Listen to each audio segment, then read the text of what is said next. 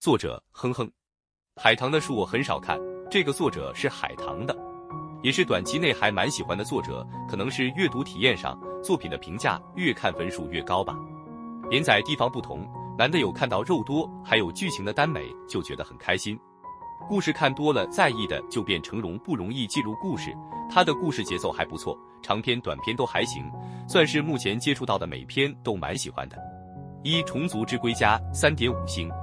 Tag 主攻虫族婚恋救命之恩养仔温馨心得虫族的故事背景大致都差不多，就是雄虫社会地位大于大于雌虫，可一夫多妻，雌虫养家，雄虫负责貌美如花。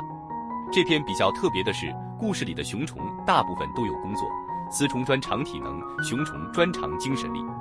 雌虫需要与雄虫交配来梳理自己的精神，不然可能会导致精神崩溃。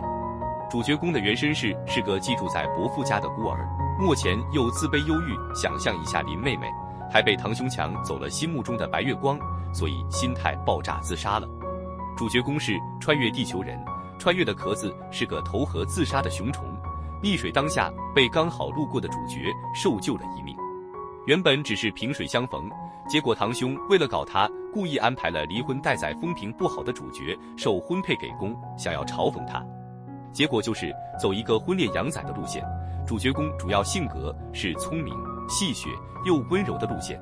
结婚后慢慢治愈了主角受父子在前夫那边受到的伤害。因为看过一阵子了，对故事细节有点忘记了。恋爱的部分我觉得还好，但整体主角攻与主角受相处的温馨感是蛮好的。日常甜相有肉但不多。二变态与病娇四星。tag 主攻短篇。一见钟情，神经病，穿越，肉。心得：这篇超短，但很好看。变态公某天在街上对受一见钟情，不止跟踪受回到公寓，甚至还千方百计买下他家对面，然后疯狂偷窥人家三年。期间受分手了两个男友，直到第二任男友分手，公才意识到应该是受杀的。但当时他想到的不是受很可怕，是受如果真的被抓到了。死刑的话，他就要在执行死刑那天自杀；无期徒刑的话，他就想办法去犯罪，然后赌一个说不定能当室友的几率。就就很变态，受一个妥妥的病娇，在男友面前乖又听话，但是占有欲望到不行，只能接受前男友去死不接受分手的那种。所以最后两个祸害搞在一起，也算是拯救世界了。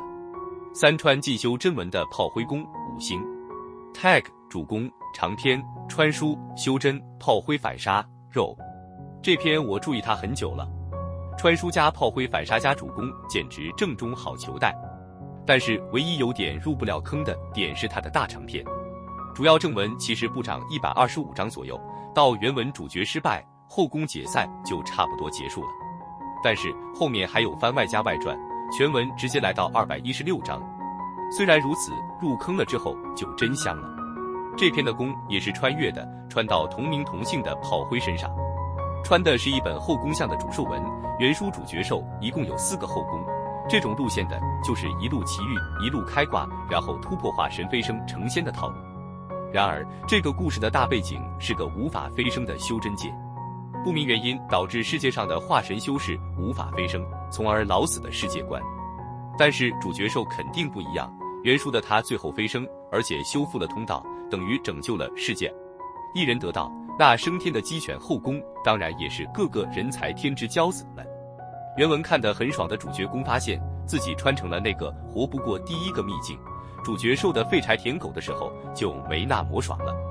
他原本是想要避开原主的主角光环，好好苟着就好，但从各种小事件发现，不管他怎么躲，世界天道还是想要走原文路线给主角受开光环，他就有点不行了。毕竟他是衬托第三小公出场英雄救美的养料阿 Q Q，为了自己的小命，他决定拼了。整体的故事很流畅，就算前面明显没有感情，还是看得很爽快。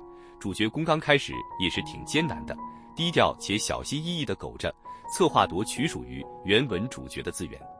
剧情上看得有点紧张，会为他捏一把冷汗那种。后来跟主角受原文第一小攻开始有互动。感情线慢慢推进的过程也挺吸引人的，走一个慢热但是真情的路线。总之是一本个感情加剧情都很饱满的故事。推推推，心得。